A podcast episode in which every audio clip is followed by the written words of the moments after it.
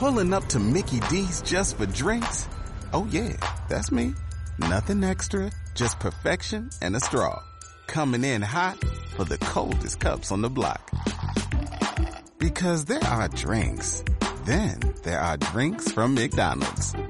Mix things up with any size lemonade or sweet tea for $1.49. Perfect with our classic fries.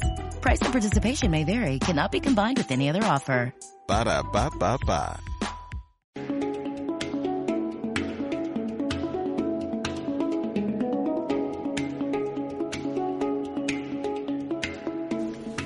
Hola a todos, soy María Fernanda Guevara, estudiante de Psicología de la Universidad del Bosque. Bienvenidos a un nuevo episodio de Psicomente. Estoy aquí para ayudarte a mantener una buena salud mental.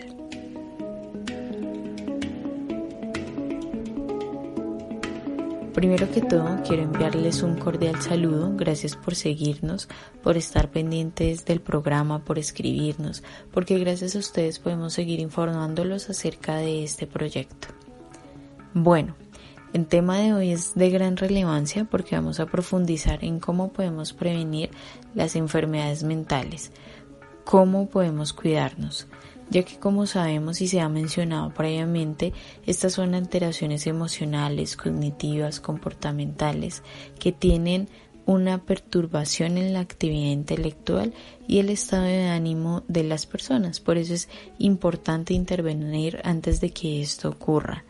La promoción y prevención de la salud mental se basa principalmente en el concepto de autocuidado, es decir, esa capacidad que yo tengo para cuidarme, cuidarse a uno mismo y así cuando yo me cuido también cuido a los demás.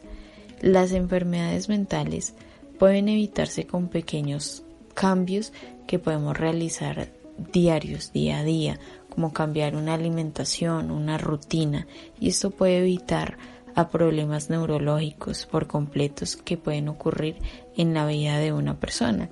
Por eso les tengo cuatro tips que pueden aplicar de manera muy sencilla. Debemos como primera medida alimentarnos saludablemente.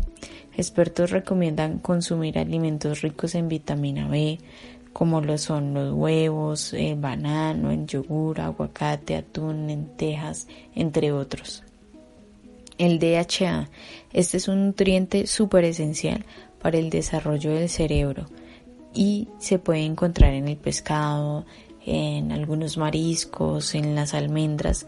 Este ayuda a obtener mejores resultados a nivel cognitivo, como por ejemplo una buena memoria, eh, mayor facilidad para aprender, y tiene un gran impacto en la personalidad y aptitud. Como segundo aspecto, tenemos ejercitar el cuerpo y la mente, y más en estos tiempos, es recomendable ejercitarse por lo menos 30 minutos tres veces a la semana.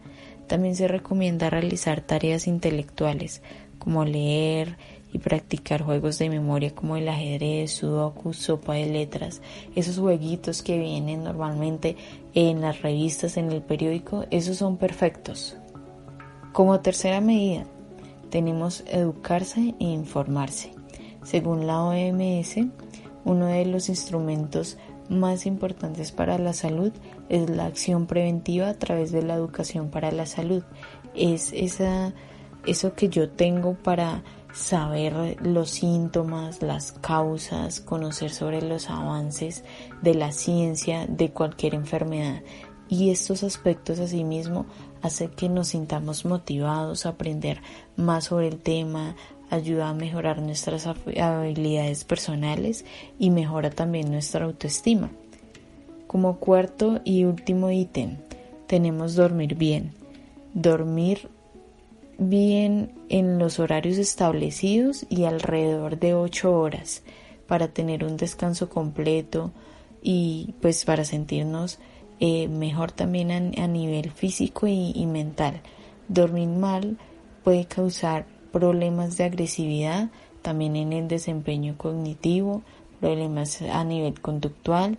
Eh, también se ha demostrado que ocurren y se afectan problemas de crecimiento en niños y adolescentes. Bueno, audiencia, estos son pequeños ítems de la salud eh, mental que nos puede ayudar a, mejorarla Eh, espero sean de gran utilidad y no olvidemos ponerlos en práctica. Nos vemos por acá en un próximo capítulo. Cuídense mucho. Chao, chao.